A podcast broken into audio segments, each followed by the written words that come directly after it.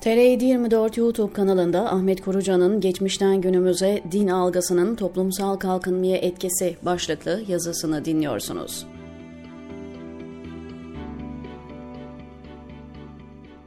Kimilerine göre gençlik dönemlerimizi yaşadığımız 1970-80'li yıllarda Batı ülkeleri misali kalkınmışlığımızın olmayışının neredeyse yegane sorumlusu İslam diniydi.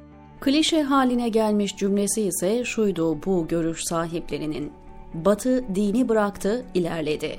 Kısmen doğruydu bu cümle. Batı dünyasındaki din, daha doğrusu kilise, kiliseyle bilim, kiliseyle yönetim, kiliseyle fıtrat, kiliseyle yönetim şekli ve benzeri ilişkilere bakınca kilisenin zihniyet ve yönetim tarzından bırakın ilerlemeyi, bir medeniyete öncülük etmeyi, insanca yaşamanız bile mümkün değildi. Ama gençliğe yeni uyandığımız o dönemlerde bunu bizim idrak etme imkanımız yoktu. Onun için Batı dini bıraktı ilerledi cümlesinin zıt anlamı zihinlerimize kazınıyordu. Kimilerimiz bunu kendi muhakemeleri sonucu buluyor, kimilerimiz de zaten okulda hocalarımız, televizyonda Yeşilçam filmleri, kitapçılarda meşhur yazarların kitaplarında açıkça söylediği biz de Batı ülkeleri misali ilerlemek istiyorsak dini bırakmalıyız söylemleri ve telkinleri altında zihnimiz şekilleniyordu. Ya bize dini telkinlerde bulunan baba, anne, dede, ninelerimiz ya da hocalarımız ne diyordu? Bugünden düne bakınca ikiye ayırabilirim onları. Birincisi anadan atadan gördüğü şekliyle dini sorgulamadan yaşayanların ki bu gruba daha çok anne babalarımız giriyordu, dedikleri bir şey yoktu. Kendi dini yaşantılarına devam ederken bizi cami veya Kur'an kursu hocalarına havale etmişler. Hz. Ali'nin Kan Kalesi gibi menkıbevi kitaplardan Ömer Nasuhi Bilmi'nin ilmi haline kadar çeşitli kitaplara yönlendiriyorlardı. İkincisi, hocalarımız başta dini şuurluca yaşamaya çalışan kişilerdi ki onlar da sloganvari cümlelerle sorduğumuz soruları cevaplandırmaya çalışıyorlardı. İslam gelecek, vahşet bitecek, hak geldi, batıl zail oldu deyip sürekli bizi maziye taşıyorlardı. Dedikleri mazide doğruydu. Hele Kur'an'ın nüzulü dönemi ve Hz. Peygamber sallallahu aleyhi ve sellem pratiği içinde verdikleri örnekler bunu ispatlıyordu ama ya sonrası? Biz ya sonrası diye sormuyorduk o zaman. En basitinden neden böylesi bir asr-ı saadetin izleri daha üzerlerindeyken Allah Resulü'nün en güzide sahabeleri olan Hz. Ömer, Hz. Osman ve Hz. Ali öldürüldü, şehit edildi demiyorduk. Neden Cemel, neden Sıffin Savaşı yapıldığı sorusu aklımıza gelmiyordu. Her neyse. Pekala bugün ne düşünüyorum?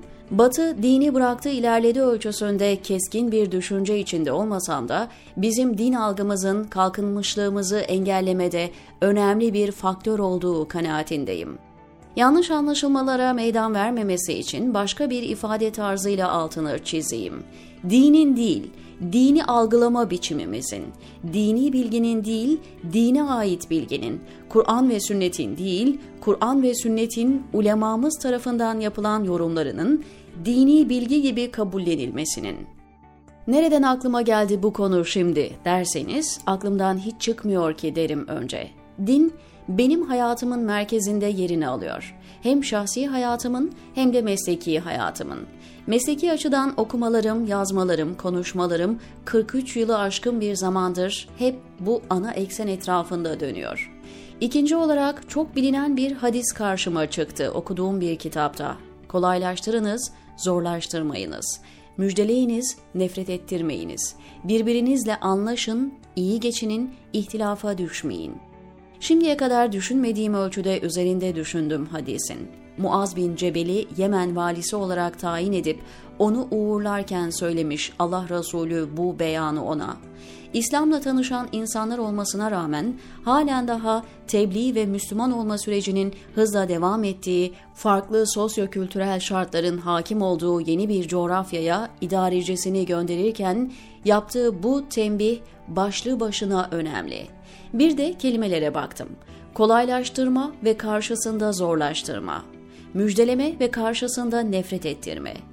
Bu demektir ki dine muhatap olan insanların ve toplumların idrak kapasitesini nazara alacaksın.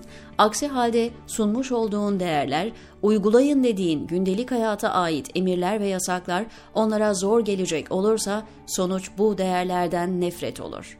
Bizim usulü dinde tedricilik diye nitelendirdiğimiz ve gerek Kur'an'ın nüzul sıralaması gerekse Hz. Peygamber'in tatbikatından çıkardığımız zaten usul bunu anlatıyor. Katılıyorum ve kabul ediyorum. Müslüman dünyanın son 2-3 asırdaki gelişmelere adapte olamaması, dünyayı ve gidişatını okuyamaması ve bunun tabii sonucu olarak gerilemesinin altında ekonomik, askeri, demografik, coğrafi, siyasi, kültürel ve benzeri birçok sebep var. Bu bağlamda zaten Batı hegemonyası başlı başına bir sebep. Bununla beraber bizim dini ve dini değerleri algı biçimimizin de rolü mutlaka var. Şuna bakmanız kafi. İşte bu farkı fark edip ister reform, ister ihya, tecdit, ıslah desin, bu algıyı değiştirmeliyiz diye ön plana çıkan ve nice teorik düzlemde makaleler, kitaplar yazan, pratik düzlemde de bunları bir grup insanla beraber hayata taşıyan kimseler hep ademe mahkum edilmiştir. Ya öldürülmüştür, ya mahkeme mahkeme, hapishane hapishane süründürülmüştür ya da sürgünden sürgüne gönderilmiştir, diyor Ahmet Korucan TR724'deki köşesinde.